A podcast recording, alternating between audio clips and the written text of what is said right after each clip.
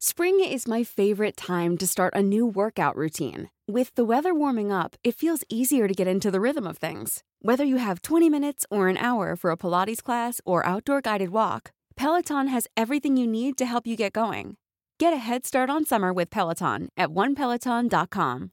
If you're looking for plump lips that last, you need to know about Juvederm lip fillers. With Juvederm Volbella XC and Juvederm Ultra XC, your lip look, whether it's subtle or bold, can last up to one full year with optimal treatment and no additional maintenance. Find a licensed specialist and see if it's right for you at juvederm.com today. That's J U V E D E R M.com. Add fullness to lips in adults over 21 with Juvederm Volbella XC or Juvederm Ultra XC. Do not use if you have severe allergies or a history of severe allergic reactions, or if you're allergic to lidocaine or the proteins used in Juvederm. Tell your doctor if you have a history of scarring or taking medicines that decrease the body's immune response or that can prolong bleeding. Common side effects include injection site redness, swelling, pain, tenderness, firmness, lumps, bumps, bruising, discoloration, or itching. As with all fillers, there's a rare risk of unintentional injection into a blood vessel, which can cause vision abnormalities, blindness, stroke, temporary scabs, or scarring. For full important safety information, visit juvederm.com. Hiring for your small business? If you're not looking for professionals on LinkedIn, you're looking in the wrong place. That's like looking for your car keys in a fish tank.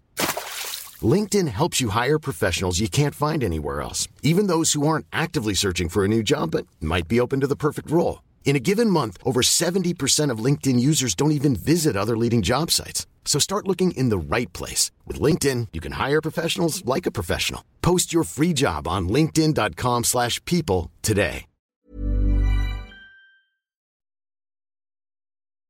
I was held in Bagram. It was a horrible place. I saw prisoners murdered there. Yes. But the place I was held was built by the Soviet Union. Right. And you could still see the writing in Russian on the walls. Yes. I was with a young man, and his name was Sharif. And he told me how his father was buried alive by the Soviet forces right outside where we were being held now by the Americans. Right. And I remember one day he stood up in front of the Americans and he said, You know, you, the Soviet Union buried my father alive outside. Do you think, do you think his son's going to bow down to you? The War on Terror, a US led strategy that saw deadly interventions in the Muslim world, has transformed a generation of Muslims. Some, like my guest today, unwittingly got caught up in this mindless campaign, and 21 years after the events of 9 11, we still feel the after effects of the programs that placed every Muslim in categories moderate or extreme, good and bad, loyal or disloyal. Moazzam Begg, a former Guantanamo detainee, upon his release, has been a tireless campaigner for the truth, exposing its lies and deceits. In the process, he and his organization, Cage International, have tactically contacted non Muslim sympathizers and wider human rights organizations. But I asked him about the risks involved in this strategy. Many a time, Muslims that receive such support are forced to compromise. The left wants Islam to change and come with various social positions we find problematic. The right often possess a chauvinism that calls upon Muslims to accept a secondary role in society. I asked Moazzam Begg to conceptualize how he navigates these binaries. I also asked Moazzam to update us on the current state of the war on terror. Is it over as a US state policy? And if so, what does this mean for us as a Muslim ummah? Brother Moazzam, Assalamu alaikum wa rahmatullah, and welcome to the Thinking Muslim podcast. Wa alaikum assalam wa rahmatullahi wa. My pleasure to be here. Jazakallah khair. Thank you very much for, for coming today. Brother Moazzam, you've been together with your organization, Cage International. You've inspired a form of activism in the Muslim community that I feel is unique in the West. Today on the Thinking Muslim, I want to explore the work of Cage and your thoughts about the current state of the war on terror. Has it ended as a policy of the United States? As it concentrates to look at powers like China and Russia? And I would like to focus on how you navigate some of the pitfalls that are associated with the political activism in the West. Now, the last time we spoke, you were without a passport or the ability to travel. Have things improved for you? Um, well, yes and no, uh, in the sense of I have my passport back. Mhm. Uh, I have it back because we had to judicially review the government, and before we did that and take them to court, they capitulated eventually and did give my passport back. But then uh, it's one step forward, two steps back because I, I've traveled to about six countries since my re- since the return of my passport, and have been denied entry into at least two.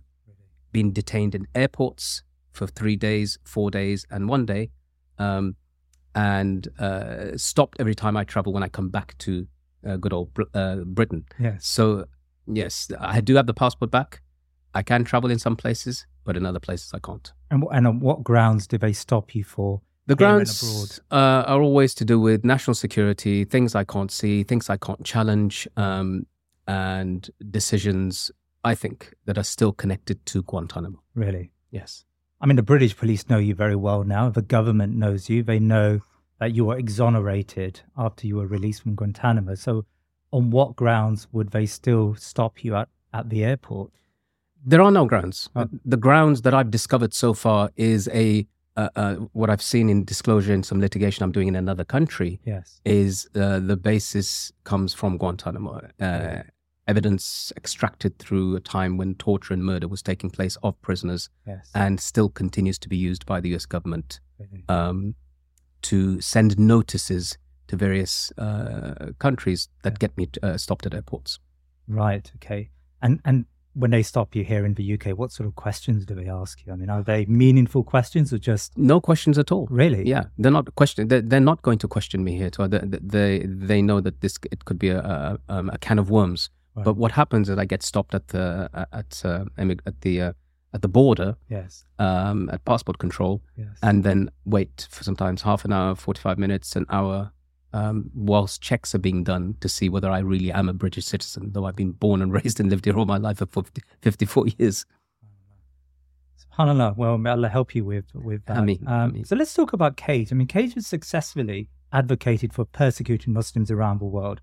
I know the government has maligned you in the process. In fact, there's a Shawcross report coming out, which I think you guys are center stage in, in, in that report as, as being those uh, that type of organization that the government finds abhorrent.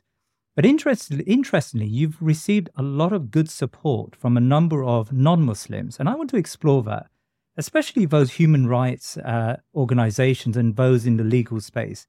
How have you nurtured these relationships? Well, ultimately, a lot of these relationships uh, grew out of Guantanamo, where everybody kind of recognized, especially from I mean, the Muslim communities in particular, but we're talking about the non Muslim, the majority, the human rights activists, lawyers, and beyond, even politicians. Um, so we've had people like Joanna Lumley um, share the stage with me, share um, events with me, uh, Russell Brand, uh, prime ministers, presidents I've met across the world talking about uh, Guantanamo. I've met Imran Khan, I've met the uh, deputy prime minister of, of Luxembourg. We've s- shared pictures together in the media. And all around Guantanamo, people want to show that they believe Guantanamo is abhorrent. Yes. But there's also, in extension to that, there's a different part of it which people don't like so much. So it's easy to talk about Guantanamo, but it's not easy to talk about home and about a Guantanamoization of legislation that's happened here in the UK. Yes. Um, so the one part it's been relatively easy. In fact, in, in one sense, there were probably more non-Muslims campaigning uh, effectively against Guantanamo than Muslims were. You can hardly think of, you know, famous Muslims or well-known Muslims who actually did that. Yes. Prominent Muslims. Yeah. Whereas there was plenty of prominent non-Muslims. Uh, Vanessa Redgrave, for example, has been a great campaigner and a great friend uh, in campaigning against Guantanamo. Yeah. But you'll get not get somebody equivalent from the Muslim world um, that's been able to do that. Uh, Why is that? I I think primarily because of fear Right. uh, in the beginning, um, and that was maybe palpable. Uh, Muslims were told that this is essentially a war against you. There, there was no, there was no pretense. Yes. Uh, George Bush said that you're either with us or with the terrorists. In this war, there's no Switzerland, there's no Sweden, there's n- there is no middle ground. yes. Um, so I think that fear, the fact that we're in minority, minority here, the fact that the Muslim world, from Morocco to Indonesia, participated in and was complicit in uh, the the torture programs, uh, is also a reason. So torture perhaps wasn't known to be connected to the to, to the West until uh, the war on terror began. Yes. But we knew that it, it was connected to the Muslim world, yeah. and that's why most of it was outsourced to those places. So, unfortunately, I think the Muslim world, the Muslims here in particular, uh, were frightened. And not only that, I think they were ready, many were ready to abandon their principles of Islam. In other words, to sell down the river Yeah. those who they, they knew very little about, who hadn't had their chance to have their day in court. You talk about the outsourcing of the war on terror and how many of the Muslim capitals, Muslim countries were used and utilized by the West. Has there been a reckoning in any of those Muslim countries, in Pakistan, in Morocco, in Syria, uh, with what happened during that period? Well, that's a really, really interesting question. Um, the answer, you know, the, the overall answer is no, there hasn't. Really? Not not in, in terms of a of a, uh, a legal case or in terms of anybody being held to account or the International Criminal Court or anything like that. There has been a reckoning in the sense of one of the things that sparked the Arab Spring was the continuance, that was the normalization of torture. Yes. I remember once speaking to somebody when I'd gone to, to Egypt and to talk about Guantanamo. They said, We have hundreds of Guantanamos here. Guantanamo is normal here. And in fact, one of the ironies was, was that prisoners who were freed uh, or, or released f- or due to be released from uh, Guantanamo couldn't go back home to places like Libya, Egypt, Tunisia, Yeah. uh, uh, and beyond because of, ironically, the threat of torture. Tell me about Aafia Siddiqui and her current uh, place. She's in prison in the United States. Um, what's the opinion in Pakistan, uh, the current opinion in Pakistan regarding Aafia Siddiqui? Has you know, has has uh, I know there is public sympathy for her, of course, but has there been a movement in the political elites, in the army? In Pakistan? I, I, I said that I'd met Imran Khan before he became prime minister, and one of the things that we spoke about at, at some length um, was Aafia Siddiqui. He was Yes. very passionate about her, and Really? Yvonne Ridley had first uh, approached him after I told her about the screams of women I used to hear in Bagram. Yeah. Um, we don't know necessarily whether that was Aafia or not, but, but what we do know is that uh, uh, Aafia was held for a period of time in Afghanistan Yes. uh, and her children uh, disappeared. One of them totally disappeared, and, and two were held with her for a short period of time. And after all of that, my, my, my lawyer, the first lawyer who visited me in Guantanamo, Clive Stafford Smith, Yes. has recently just come back from visiting Aafia Siddiqui. really, And he says, uh, he met her literally last week. He said that uh, she's clearly, she's damaged, very damaged, psychologically damaged. And that's really sad because if you, I read a post recently from, from uh, Yasir Qadhi who said that he remembers when he met her at, uh, um, and he was a, a young freshman yeah, yeah. and uh, uh, he, he was lost.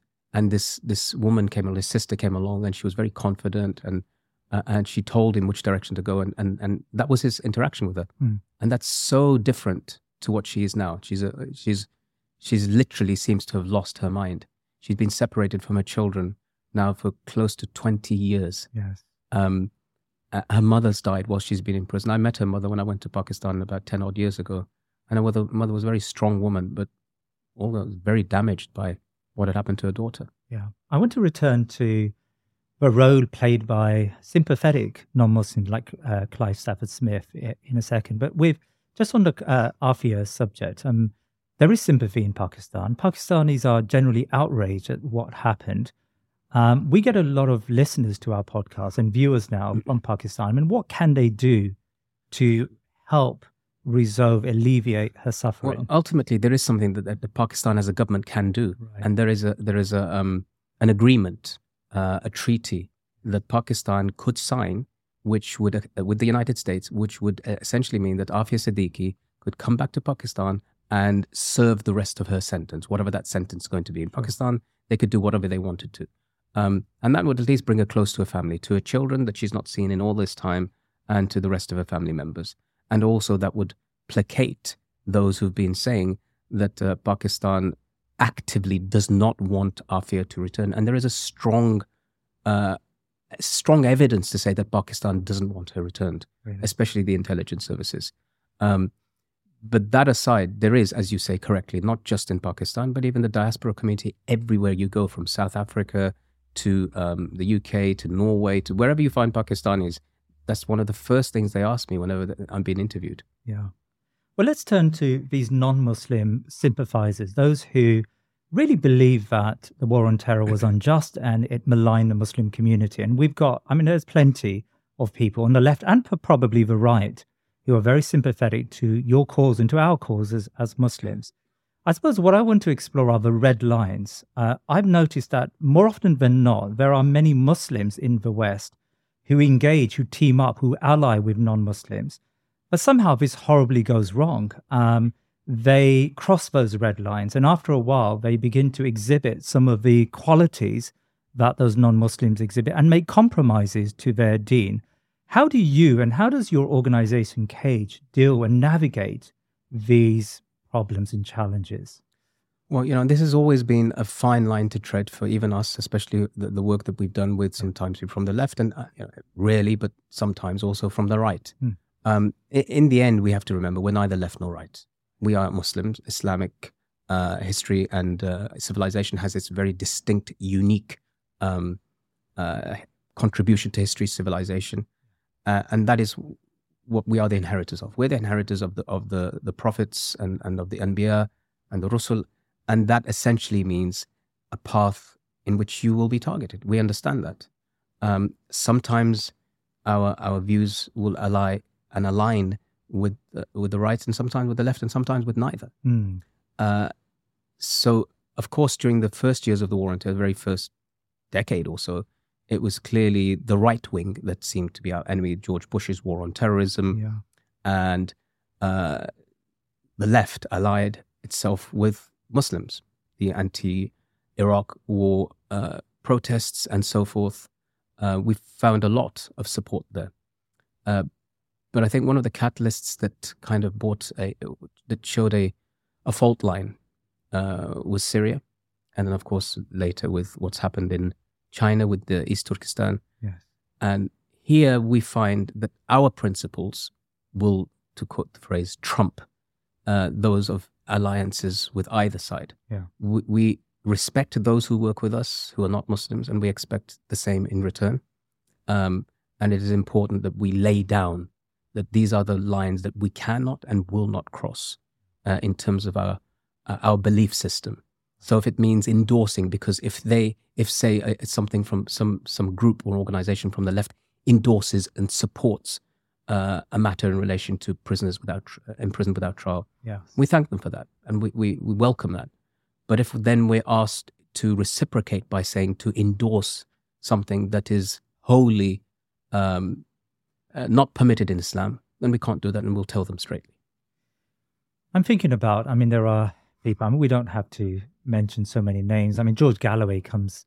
You know, I, he's a politician, of course, uh, who uh, who endorses a lot of position, particularly towards Palestine. And the left are very sympathetic towards the Palestinian mm-hmm. cause, but they're silent on the Uyghur genocide, as you as you quite rightly mentioned, and on Syria, as you said. You know, people like Tariq Ali had a very very horrible positions on and they saw it. They they saw Assad as a savior, as an anti-Western savior, as as opposed to a uh, you know someone who was committing horrible barbarisms against uh, this ummah. How much can we accept their sympathy or even their alliance when we know they hold some of them hold very stringent and strong anti-imperialist positions, but those anti-imperialist positions are diametrically opposed to the our Muslim sensibilities?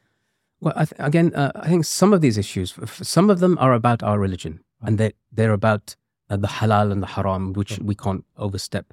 But some of them are about political alliances, okay. and those, as you know, change all the time. Yeah.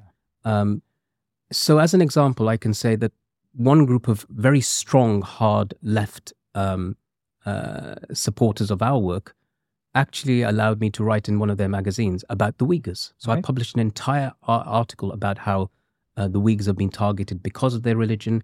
They've been targeted because of George Bush's language of the war on terror, which which China actively used, yes. and they've been targeted because actually, if you look at um, the language of the of, of the left, for example, they'll talk about anti-colonialism. Yeah. Well, everything that's been done to the Uyghurs is an as a project of colonialism, of Chinese Mandarin uh, colonialism, on distinctively Turkic uh, Muslim uh, Uyghurs.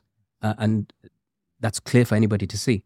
So we have to, I think, kind of recognize that when it, where it is there. But for the large part, I mean, let alone the left, you've seen Muslims, Muslim countries, Muslim nations endorse China's treatment of the Uyghurs. Yes. And there's nothing that hurts the Uyghurs more than that. I've spoken to them often, and they said that nothing harms us more than than Muslim Muslim nations Yeah. endorsing the Chinese government's treatment of. After all, they're trying to remove our religion from us and and make us into atheists. And I think that's worse uh, than anything that happened in Guantanamo. So on, on that subject, um, I think it was just last month there was a Human Rights Council meeting that was just going to debate the Uyghur genocide. It wasn't uh, anything which anything meaningful beyond that, uh, but uh, the debate was blocked by Muslim countries. Qatar, who you wouldn't imagine would block uh, a, a discussion on the Uyghurs, uh, blocked blocked it. It was only Somalia, I think, as a Muslim country that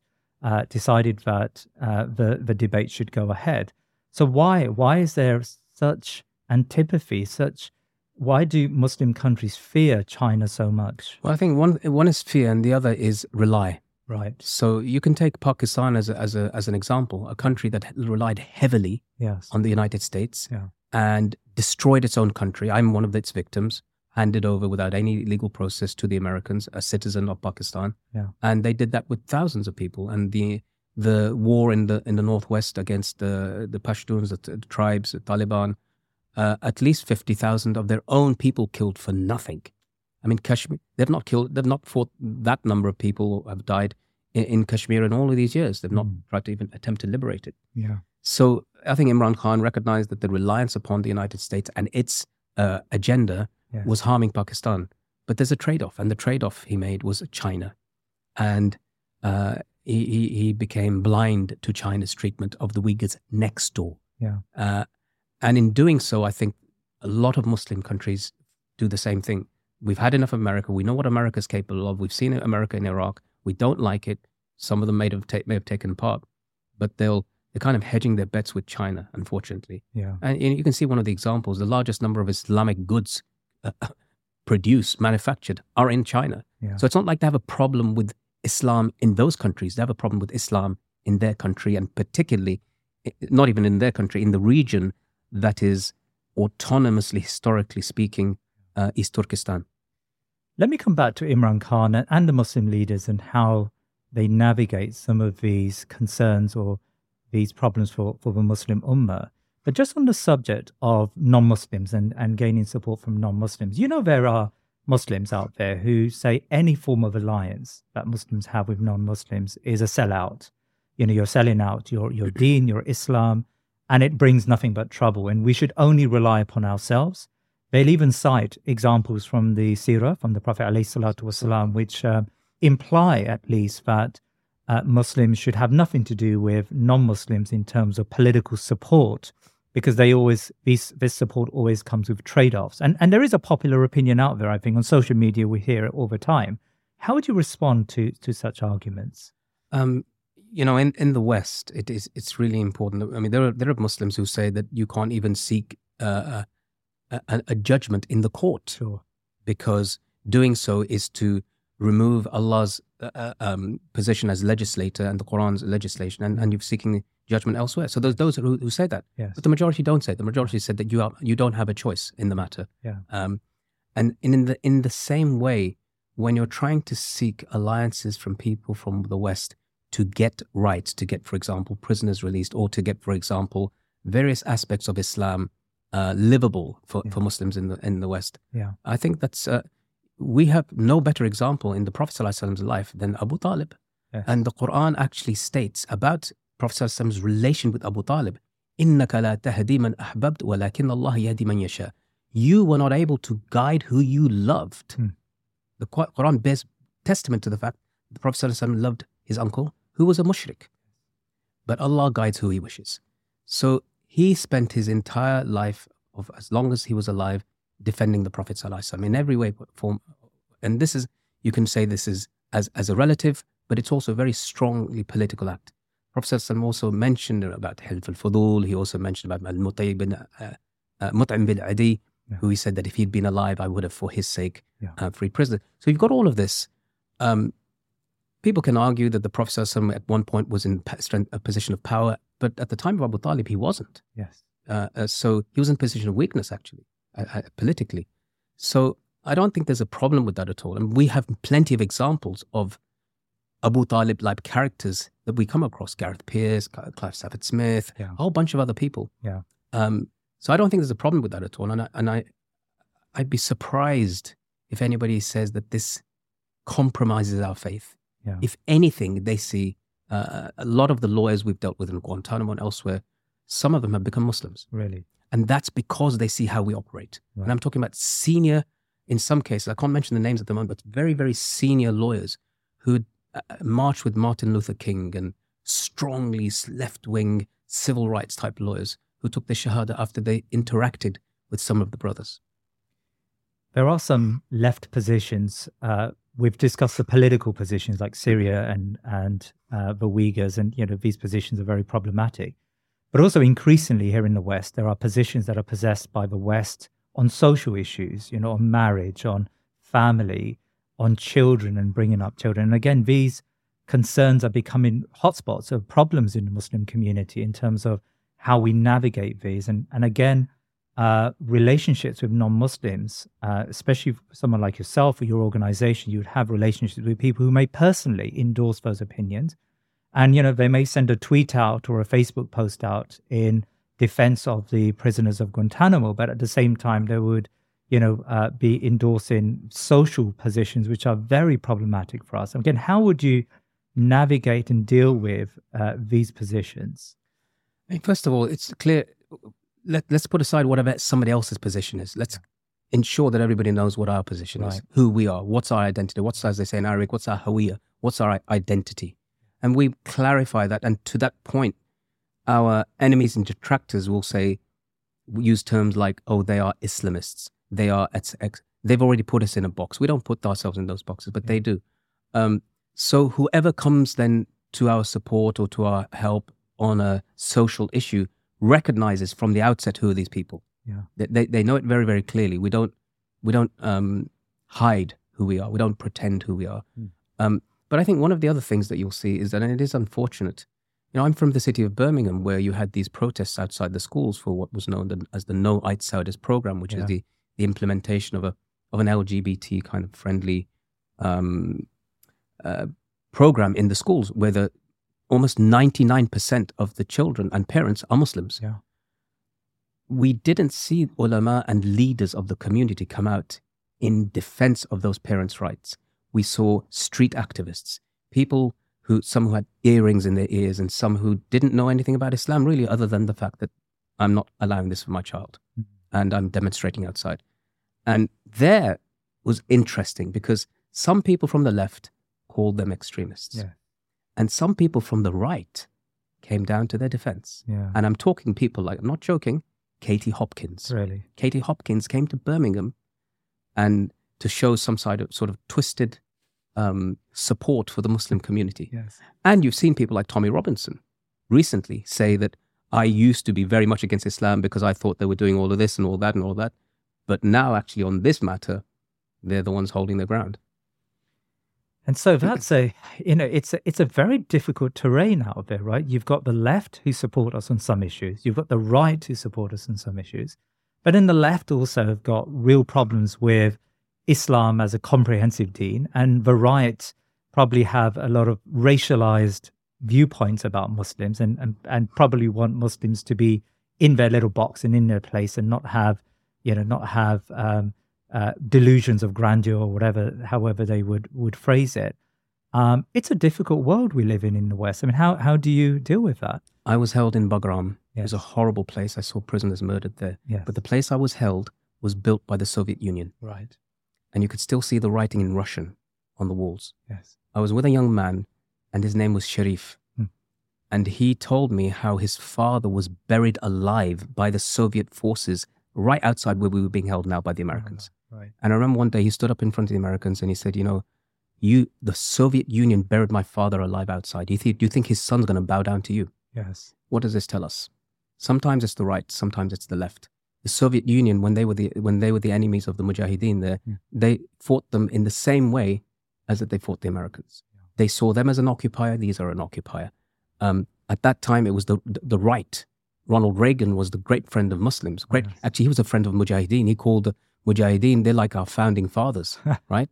And uh, he said, what do they call um, Siraj, uh, Jalaluddin Haqqani, the head of the Haqqani network, right? Yes. Uh, goodness embodied, Yes. personified. That's so they'll use all sorts of, of names and terminology to describe Muslims, and they'll use it as well. They'll support the concept of jihad when it suits them. Yeah. Mujahideen were great at that time. Yeah. Um, and then, so what we've got to remember is that we don't really care. Yes. You, you can call us what you want. You can be left, you can be right. I don't care. These are my principles. Agree with me, follow with me, help me, support me. We, we're greatly respectful for you. But if you don't, we're going to carry on. So, is your advice to young Muslim activists? I mean, we you may come across Muslims at universities who are naturally inclined towards politics, towards oppression, uh, towards justice, as as of course all Muslims should be. But it's often a heightened feeling within within young Muslims. Would you advise them first to study Islam to be clear about what Islam is? I I don't mean go on a six year course or anything like as extensive as that, but to have a, a good Islamic background before they venture into the political minefield. I mean, you can have a good Islamic background in, in terms of knowing your five pillars, right, and be and adhere to those, Right. but still be completely politically unaware, completely politically illiterate, if we, for want of a better term, Yes. and, and because you think I don't want to get involved in that stuff, other than at the point at which you're forced to, and then you you're you don't know how to make the choices that you're making. Yeah. You don't know whether it's right or wrong.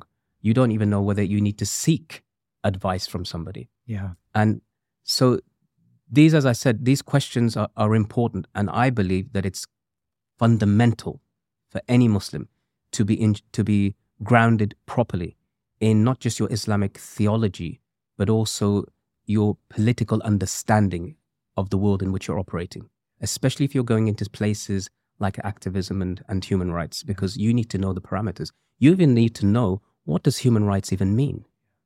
Uh, human rights here doesn't necessarily mean human rights in the Muslim world. Yeah. And when you're talking about human rights across the board, are you saying that we're fighting for, for example, a man to transition to a woman? Is that part of because that comes under the universal um, language of human rights? So you have to be very specific. Yeah. Human rights, when you're talking about the Universal Declaration of Human Rights, one of the rights there is the freedom of expression Hmm. to say anything you want to about wh- whoever you want, Yeah. including the prophets. Yes. And even the 1990 Cairo Declaration, which was the kind of the, the Muslim world's response to it, Yeah. which happened in Egypt of all places, they recognize that there's a red line Yeah. that we will not allow any, uh, we will not accept the um, uh, disparaging of any of the prophets of Allah, for example.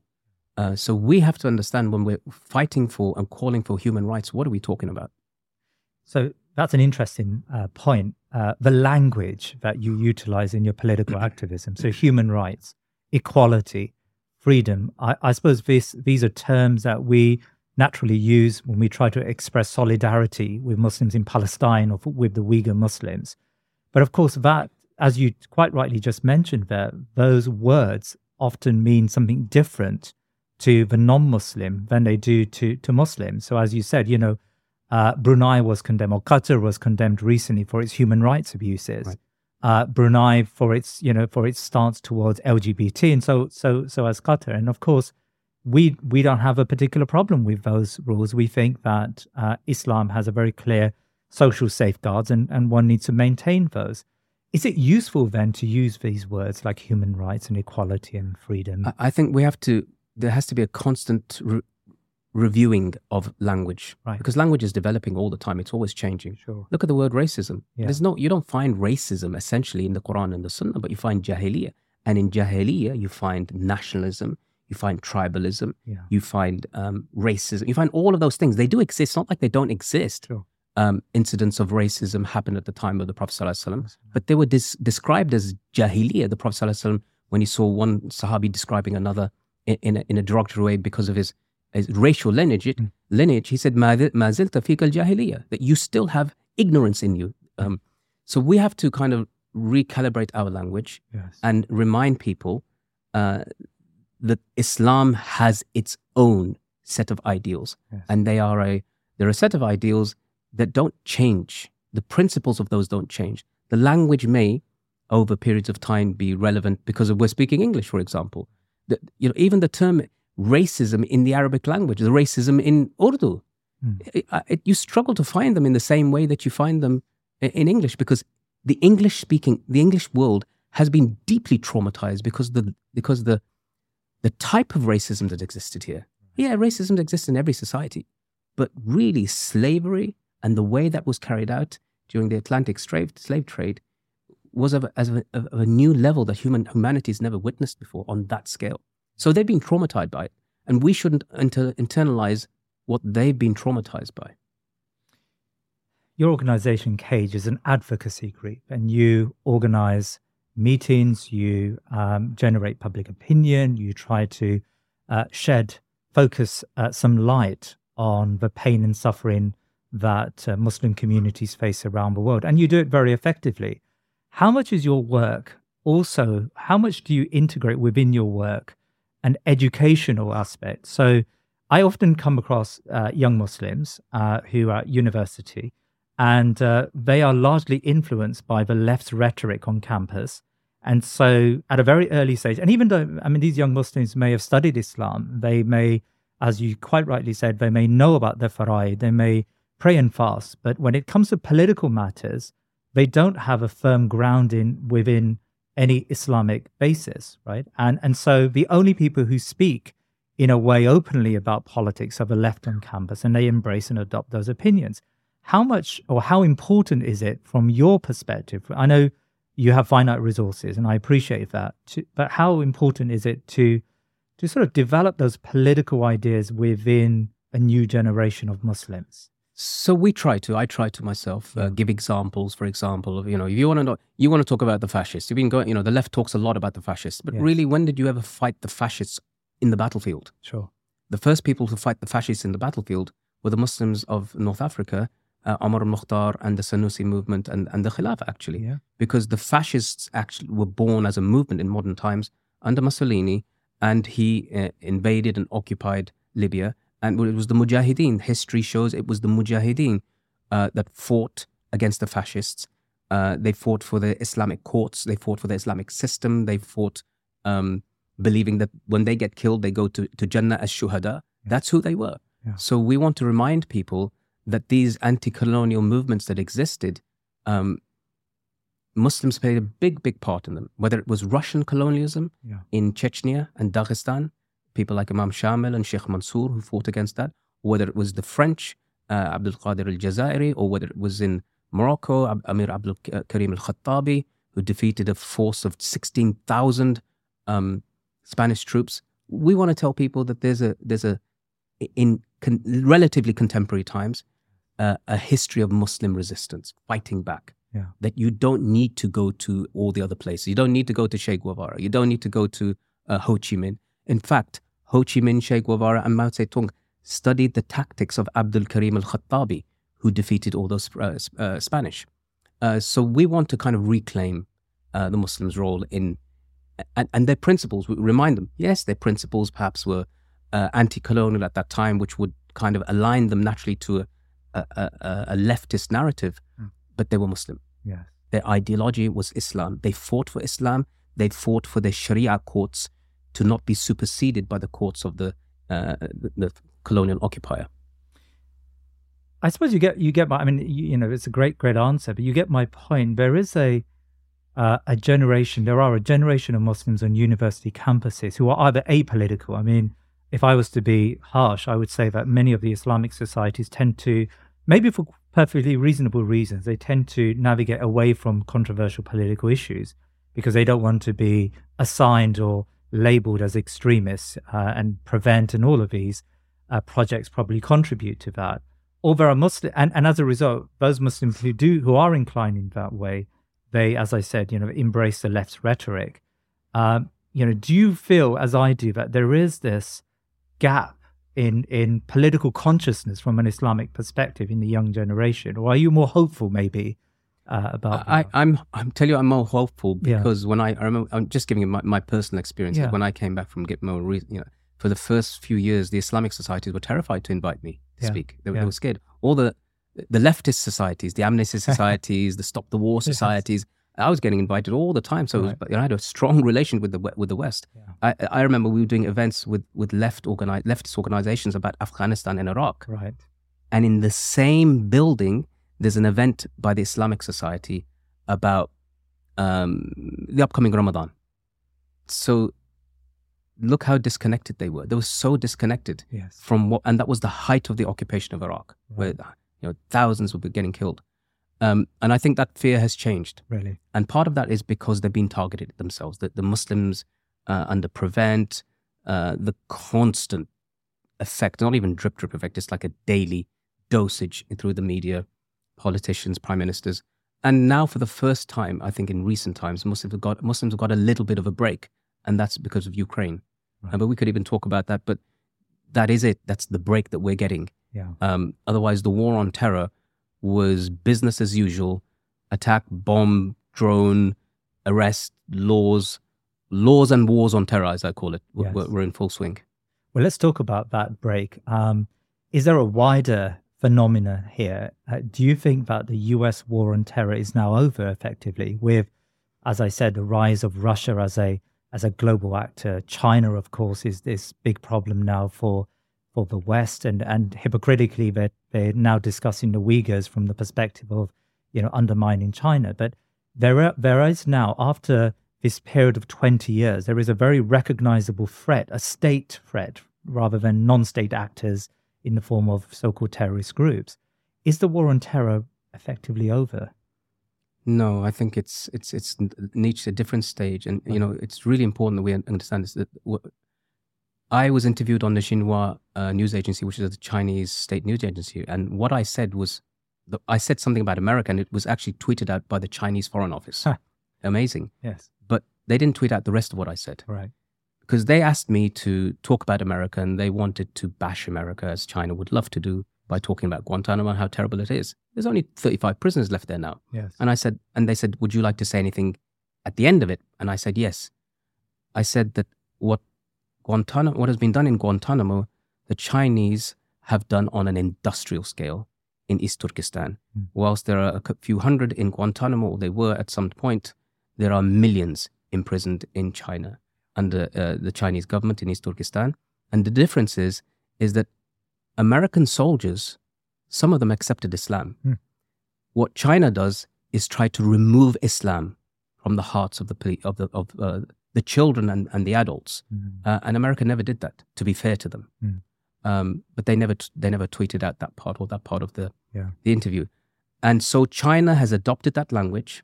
Uh, I think Xi Jinping was reported to have said that we need to use Bush's language of the war on terror in order to, um, to paraphrase, in order to uh, quell the Uyghurs' uh, uprising or whatever. Russia has repeatedly used the language of the war on terror to call those they were fighting, uh, wh- whether it was ISIS or anybody, in fact, Chechens or anyone in, Yeah. in Syria in particular Okay. called them terrorists. Anybody from the Syr- Free Syrian Ar- Army all the way to ISIS, everybody in the opposition. Mm. Uh, of course, Chechnya is another place um, where for decades they were calling them terrorists. Mm. Uh, and India uh, and Burma and all of these places have, easily adopted that language. You say the word terrorist, you delegitimize the Muslims. And in that way, the war on terror and its language has gone, is, is, is gone full circle. Yeah. Everybody's adopted it. Let me ask you about Afghanistan as we're on the subject of Biden and the retreat from Afghanistan. Um, again, it's it's one of those. I mean, politics is a confusing place, right? And we uh, we uh, we would, uh, as Muslims, find it uh, amazing that lightly armed farmers, effectively in Afghanistan, were able to defeat the world's biggest superpower, probably the biggest superpower the world has ever seen uh, in terms of military strength and economic strength. Um, uh, but at the same time, um, after the Taliban have bedded in and established their own political system, we also see that, and again, you know, one needs to be wary of what we pick up here, but we do see that the Taliban are banning, for example, women from girls from going to school, and um, there are a number of positions they have taken recently which are a little problematic, at least from a mainstream Islamic perspective. So, how do we view Afghanistan? Is it a success story for us as Muslims, or is it something that we should feel ashamed of? Well, first of all, let's look. At, uh, this wasn't just the United States taking part. This was actually NATO. True. So this is not the most powerful nation in the world. It's the most powerful nations, plural, in the world, including Britain and France. Yeah. So it's like the it's uh, three of the uh, uh, permanent members of the Security Council, nuclear nations. Uh, they dropped on Afghanistan what was known as they called it the mother of all bombs, uh, a twenty-two thousand pound bomb, and that was after they dropped fifteen thousand pound bombs. So they'd used everything in their arsenal other than nuclear weapons, Yeah. and they still could not defeat them.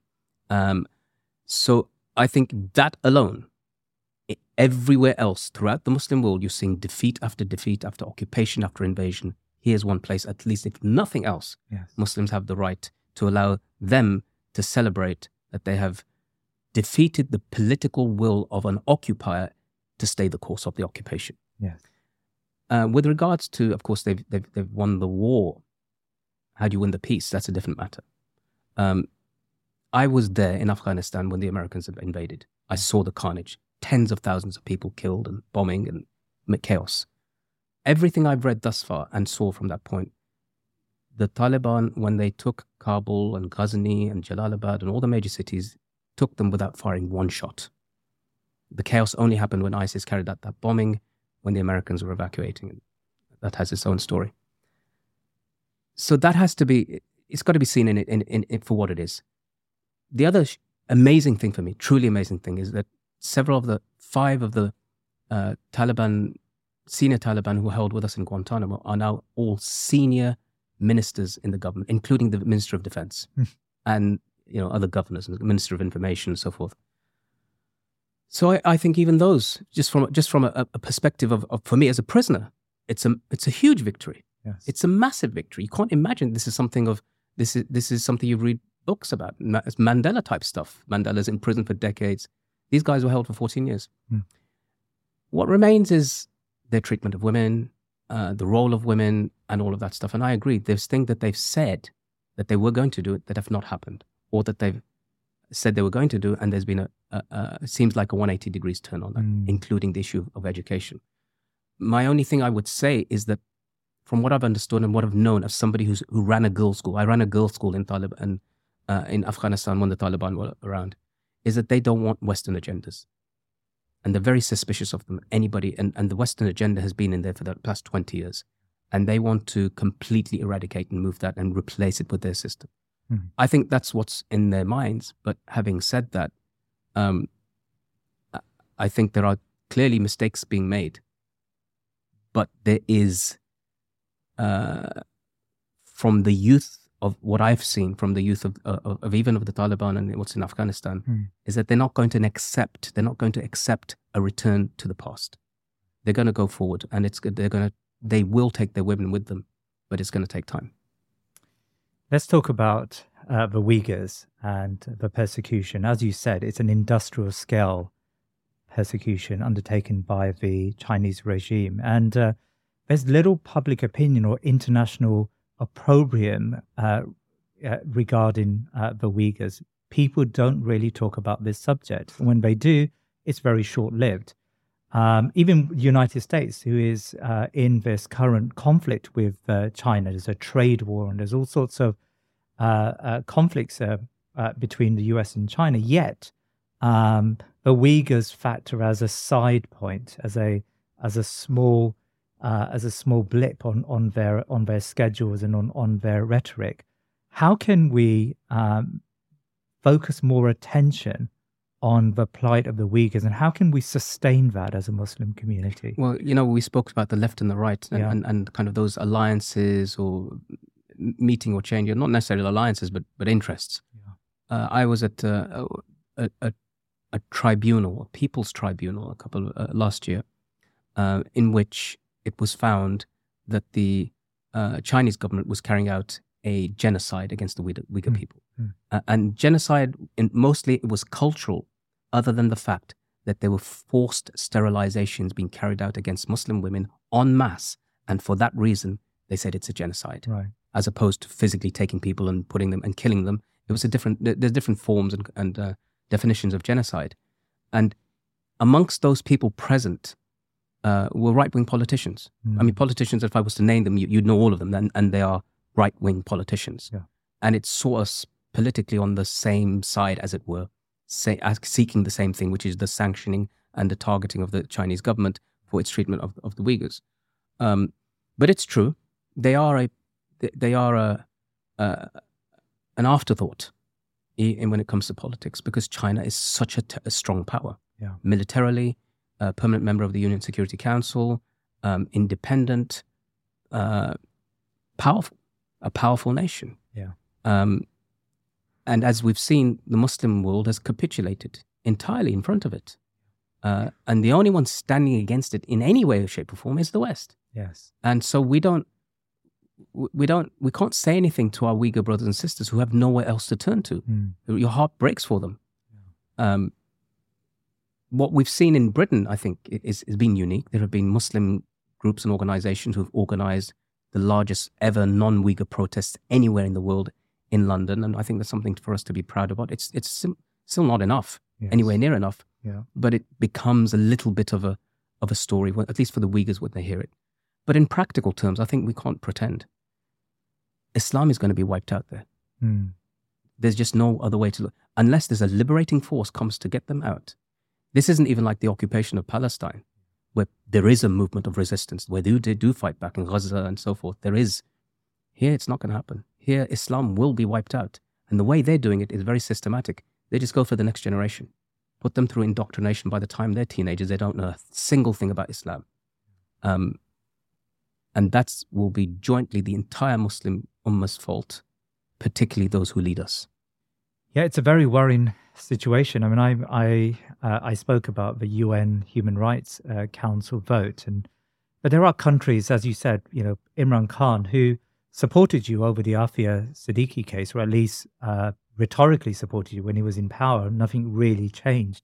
But on the Uyghur issue, he has been uh, very much on the side of. And of unfortunately, China. Imran Khan's position is that whenever he's asked about the Uyghurs, he starts talking about Kashmir, yeah, which is fine. Let's talk about and Kashmir. India, yes, Yeah, and, and Pakistan's not done anything about Kashmir either. yes, Um, they've spent more time, more effort, more weapons, more military in in Pakistan fighting their own people for the Americans yeah. ever than they did for Kashmir. And if that's the case for Kashmir, what are they going to do for the Uyghurs? The, the truth is nothing.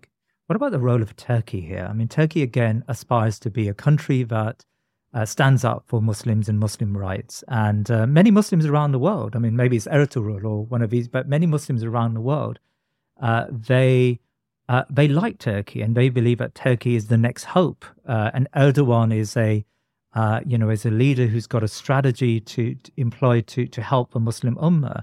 Yet Turkey has done very little to support the Uyghurs. Um, and um, in many ways, it colludes with the Chinese government like any other country in the world. Well, I mean, the Uyghurs are Turks. Yes. or, or, or they're the original Turks. They are the original Turks. The Turks migrated across Central America, Central Asia, sorry, and settled in, in Turkey. So that it's so it is a natural place for Turk for Uyghurs to gather, and it is the largest the largest number of of um, uh, Uyghur Uyghurs resettled around the world have resettled in Turkey. There's massive numbers of them in Turkey, and they periodically have protests there, which the government sometimes stops, but generally they allow them. Um, there was, I think, a couple of years ago, uh, a a statement made by Muslim countries. This is before this recent one in defense of China and its treatment of the Uyghurs. There were two countries that Abstained. Abstained, Yeah. and that was Albania and Turkey. True. So that seemed to be a little bit, you know, better than than the others, um, and that may have something to do with the Turkic speaking speaking people, of which the Uyghurs are, are are many in Turkey. But ultimately, yes, it's another power, a strong power, um, NATO power, powerful military country like Pakistan, and nuclear power that you expect a lot more from. And again, uh, you could understand if it's war. War then becomes a political thing, and uh, people have the right to fight. If somebody is attacking you, fight back. And but here it's not war.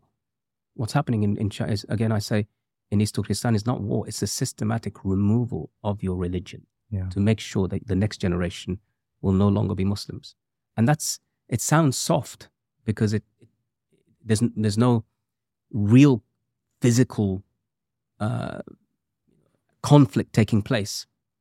Uh, but the Uyghurs that you meet tell us that I meet, they tell me often that eh, my relative is no longer a Muslim; he's an atheist. Really? my nephew, my niece, so they're atheists now. They, they, not because they chose it. That's all they were taught. They, it's, they were literally forcibly indoctrinated. And that's what China's fantastic at doing that. The, the re education camps that they used to have for communism. They're the ones, the masters who, they, they're the ones who created the entire system. So it's easy for them to do that. Let me ask you about Cage and its activities. I mean, there is an asymmetry here when it comes to your work and the work of these states like America, China, even Russia in Syria and, and, and, and Chechnya beforehand. These are states with immense amount of power, with an immense amount of soft power as well. They have the ability to change public opinion. They have the ability to malign Muslims who defend themselves in Palestine. And uh, when there's one attack against uh, Israelis, uh, then the, the world's press highlight it and make it the only issue in that conflict. So, so they have the ability to change the narrative. Organizations like Cage are small organizations. Alhamdulillah, you're effective and you've got some very uh, strong personalities who are able to endorse a, a, a, strong message. And as we've said today, you've got some very clear Islamic red lines. But nevertheless, you're not a state actor. You don't have the resources of a state. Do you sometimes feel that Cage is really working against this this uh, uh, uh, this leviathan of of um, power that works against this ummah? Is there hope in, in your work? Yeah, if there was no hope, we wouldn't be doing it. You, Right. you, you know, and as a Muslim, you're not rela- you're not allowed to be hopeless. Right. You, know, La tayasu min rahmatillah. you can never be hopeless of Allah's mercy. Yeah. We believe it. Uh, ev- uh, even now, as things are, are happening, and, and from the point I can remember, my consciousness, Muslims have all been, always been oppressed Yes. in, in modern times. right. There's no, never been a period of time where I think Muslims haven't been in conflict in one place or the other. Yeah. It seems to get worse and worse, doesn't seem to get better. Um, but nonetheless, Muslims and the message of Islam is spreading in a way that is, uh, is unprecedented. You know, Andrew Tate's one example. I don't take him as an example for me to follow personally, but you can see that everybody's talking about it. As I said, even even haters of Islam. And we know this from us, from the seerah of the Prophet ﷺ, those who hated Islam, Umar ibn Khattab. uh, The Prophet ﷺ used to make dua for them to become Muslim Yes. before anybody even thought about it. Sure. He said, Oh Allah, give izzah to Islam from Umar ibn Khattab to or, or Umar ibn Hisham. Abu Jahl, he's making uh, making dua for Abu Jahl to become Muslim. Yes. So this is clearly happening. Islam is, and it's not just it's spreading because it's a trend. People are seeing there's an attempt to change the fitrah of human of mankind. There's an attempt to change them, Yes. the very nature of man, and the only people standing firm, not buckling in front of this, is Muslims. Everybody else has, has, has literally capitulated. Um, so, in that regard, I remain hopeful. In the regard of what you're talking about, fighting these great leviathans of nations, and how do we take on their narratives? Of course, it's it's it's a y- y- you're a you're one soul drop against an ocean. You, it's easy to get swallowed up, um, but we hope that that drop creates a ripple, and that ripple eventually, as you know, with the wind, can create a hurricane. That's very true. Um, your organization, Cage, has recently rebranded, if that's the right term, to Cage International. Um, and, and I suppose that reflects the more, I mean, it's always been a global organization, I suppose, Mhm. but uh, it reflects um, the, the wider array of, of concerns that you've adopted. So t- tell us a bit about that. Yeah, so the only reason we really call ourselves international is yeah, our, our work was born out of being international. In fact, Yes. most of it wasn't to do with what's happening in the UK. Yeah. It was only afterwards. Uh, but we began with Guantanamo, which by necessity was international. Yeah. Uh, the reason why we internationalized international is because Cage has set up offices in um, Austria and France Wow. in particular. Fantastic. And those two countries are, are places where Islamophobia there looks makes Islamophobia in the UK look relatively tame, especially in relation to France. yes. Um, so in, in, in Austria, there's been a, a um, an Islam Act, as they call it, where Muslims have been kind of put under the purview, uh, under again under anti-terror legislation based upon the attacks that took place in Vienna uh, a, a uh, few years ago, uh, and then of course in France, there's been law after law and discrimination against Muslims right from the top, from uh, Sarkozy to Macron and beyond. Uh, and it seems like that those countries are even they're, they're way ahead in the hatred, the demonstrable hatred of Muslims. Hmm. Uh, of some a place like Britain seems like a you know a safe haven in comparison. uh, on that uh, subject of Britain, I mean, do you feel, relatively speaking, uh, in Europe now, Britain is probably, of course, with all the caveats, with all of what you've mentioned about the war on terror and the projects and the policies, and uh, but with all of that in mind, Britain seems to be a better place in inverted commas than most of the uh, countries in Europe. And I, I came across a, a, Muslim recently from Algeria. He's a chef and uh, uh, he had been in Germany for a while and he had been in France. And of course, he said there's nothing but discrimination in these countries and Muslims get a very bad deal. And, and even simple things like prayer becomes a very mammoth task in, in these places. Whereas in Britain, uh, with all of you know everything that you've said today, uh, Britain is relatively speaking a better place. And I know that's a very low standard, but do you agree with that sentiment? Absolutely. Yeah. Completely. And I think that a lot of that has to do with how Europe itself has developed, right? How they got their own freedoms through a lot of a lot of bloodshed. Yeah, uh, re- uh, revolutions. You know, the word terrorism comes from France. Yeah, the, the Grand Terror, the Great Terror, when uh, the entirety of the uh, French bourgeois, uh, you know, uh, ruling class were all killed by the by the guillotine. So France was literally born out of head chopping, modern France, right? Mm. And and they preserve thousands of heads of skulls in the Louvre to, to, to, to prove it. Yeah. So they have a very bloody past in relation to religion, in relation to freedoms, in relation to their identity. Britain has a bloody past too, but nowhere near as comparison in comparison. Yeah. Nowhere near as bloody in comparison. The biggest thing you had was the, you know, the civil war here. And I think that kind of reflects in the people. Even British colonialism, it was bad. It was very brutal but nowhere near of what the French did in in in uh, Vietnam, in Algeria, in th- this. I kid you not, there's stamps from the 1930s that show French foreign legionnaires with beheaded, captured prisoners. They were a macabre people. They were a, a brutal people. And I read how one of the executioners, he would sit next to the guillotine with a knife, and if the head wasn't chopped off properly in the hole with the with the um, with the guillotine, he'd sit there and s- cut off the rest of the head. That was the official position of France, and that was in the you know in, in the last century. Uh, so yeah, Britain, in comparison to these guys, are, is is is tame.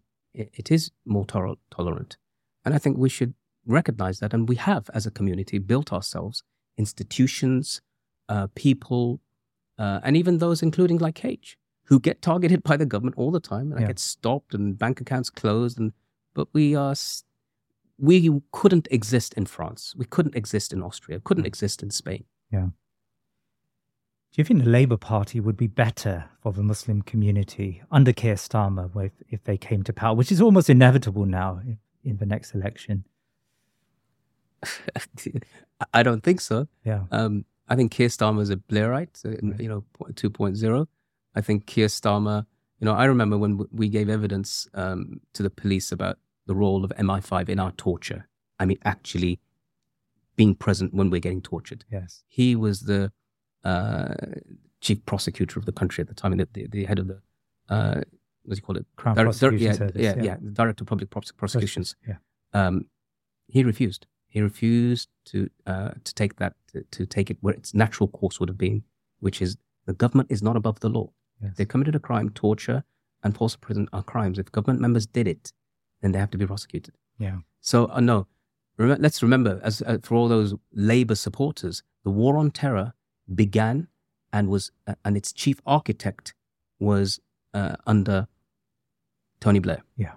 Uh, so I don't expect any great things happening if Keir Starmer leads the Labour Party into government. And what's next for you, uh, um? What's your um, intentions? I mean, how you how you acclimatize into um, uh, the the new environment. You said that the war on terror is is, is moving to this second phase.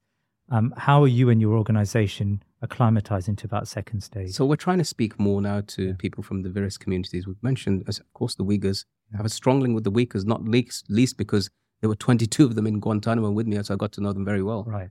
Um, and still do. And and they say that we thank Allah we were sent to Guantanamo, not to China. Really? So that tells me everything I need to know about their experience and what they how they see things. Yes. Um, and at the same time, Guantanamo is still open. We're still fighting for prisoners. Uh, to be released from there. There's still 35 prisoners there. Mm. Uh, so what's next is the job's not done. Guantanamo's still open. Until that's open, I'm going to keep fighting for it. Mm. But the job has expanded into different areas and regions, and we keep getting asked for, for help to work in, in some of those regions. Yeah. Where we can, we will. Where, where we can't, it's it's we'll have to try to help and empower others. Yeah. Uh, but the minimum we can do is at least keep those voices, uh, give those voices a platform, a place where we can uh, at least talk about.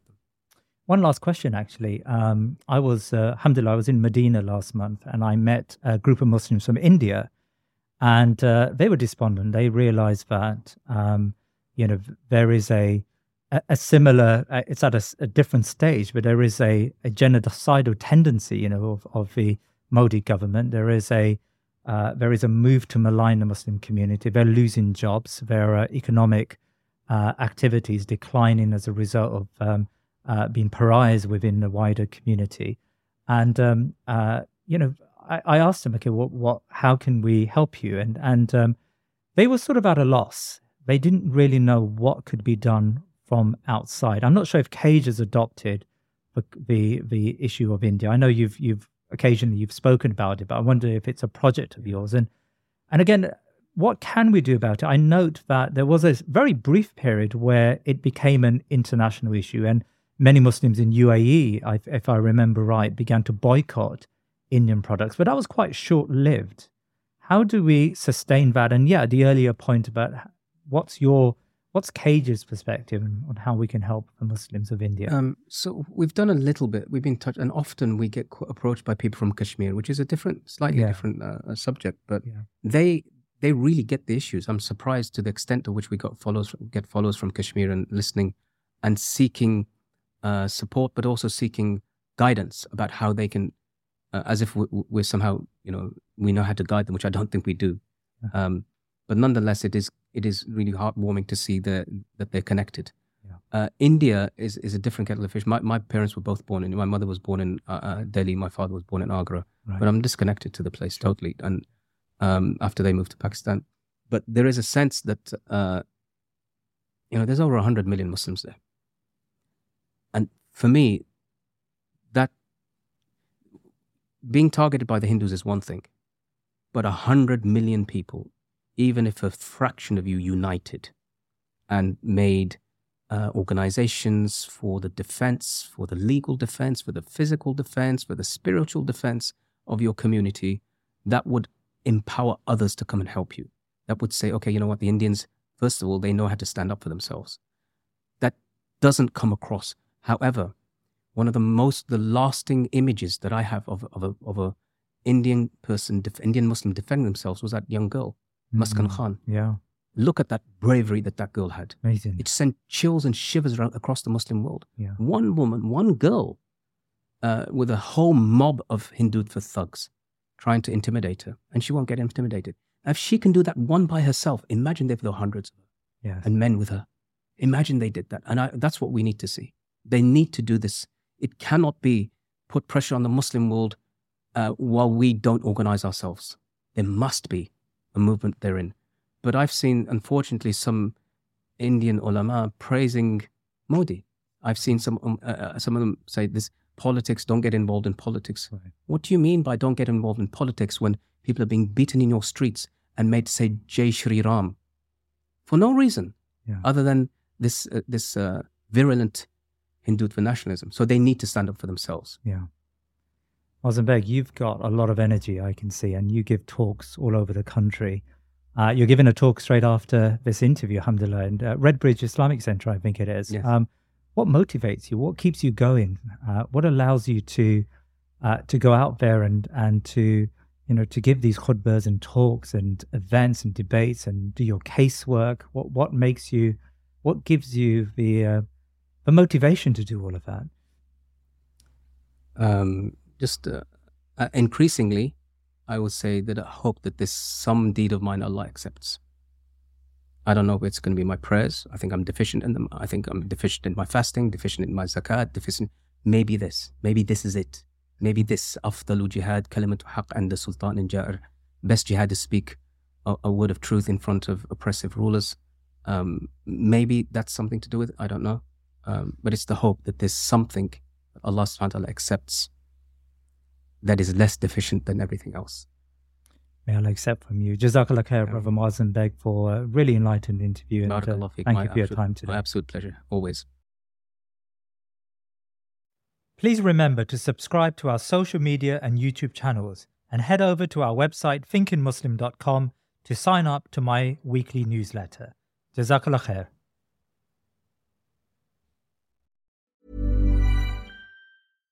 Hi, I'm Daniel, founder of Pretty Litter. Cats and cat owners deserve better than any old fashioned litter. That's why I teamed up with scientists and veterinarians to create Pretty Litter. Its innovative crystal formula has superior odor control and weighs up to 80% less than clay litter. Pretty Litter even monitors health by changing colors to help detect early signs of potential illness. It's the world's smartest kitty litter. Go to prettylitter.com and use code ACAST for 20% off your first order and a free cat toy. Terms and conditions apply. See site for details. Imagine the softest sheets you've ever felt. Now imagine them getting even softer over time. That's what you'll feel with Boll and Branch's organic cotton sheets. In a recent customer survey, 96% replied that Bowl and Branch sheets get softer with every wash. Start getting your best night's sleep in these sheets that get softer and softer for years to come. Try their sheets with a 30-night guarantee. Plus, get 15% off your first order at bollandbranch.com. Code BUTTERY. Exclusions apply. See site for details. Mom deserves the best, and there's no better place to shop for Mother's Day than Whole Foods Market. They're your destination for unbeatable savings, from premium gifts to show-stopping flowers and irresistible desserts. Start by saving 33% with Prime on all body care and candles. Then get a 15-stem bunch of tulips for just $9.99 each with Prime. Round out Mom's menu with festive rosé, irresistible berry chantilly cake, and more special treats. Come celebrate Mother's Day at Whole Foods Market.